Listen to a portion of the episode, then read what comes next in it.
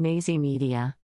The United States Treasury imposed sanctions on Zulma Maria Musso Torres, who's allegedly the lady in charge of an international drug empire, based in Colombia, according to a report from CNBC.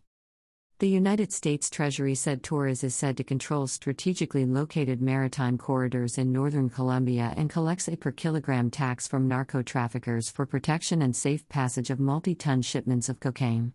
Treasury also designated Torres' two sons, Antunes Musso and Juan Carlos Reales Brito, for providing material support to her narcotics organization. Torres' husband, Antonio Bermudez Mejia, was also designated on Thursday. The sanctions come as the Biden administration works to expand counter drug cooperation throughout the Western Hemisphere, while also investing in policies aimed at promoting alternative agriculture livelihoods. Tangerang, Indonesia. At least 41 people were killed and an uncounted number of people were injured after a fire broke out at the local jail.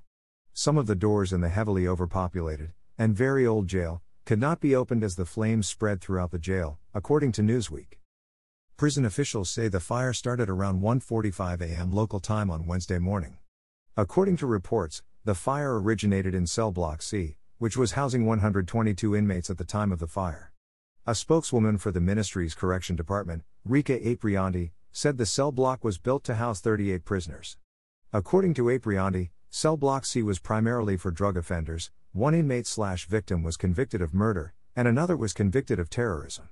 Foreigners were also among the deceased, including one person from Portugal and one from South Africa.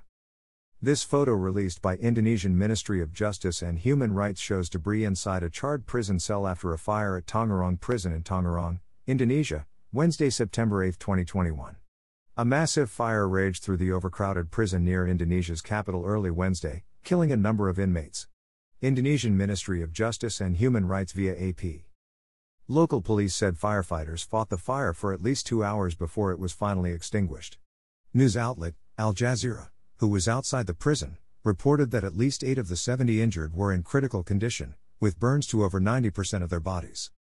Block C2 prison is pictured following a fire overnight at an overcrowded jail in Tangerang on the outskirts of Jakarta, Indonesia, September 8, 2021, in this photo taken by Antara Photo slash handout slash ball slash via Reuters.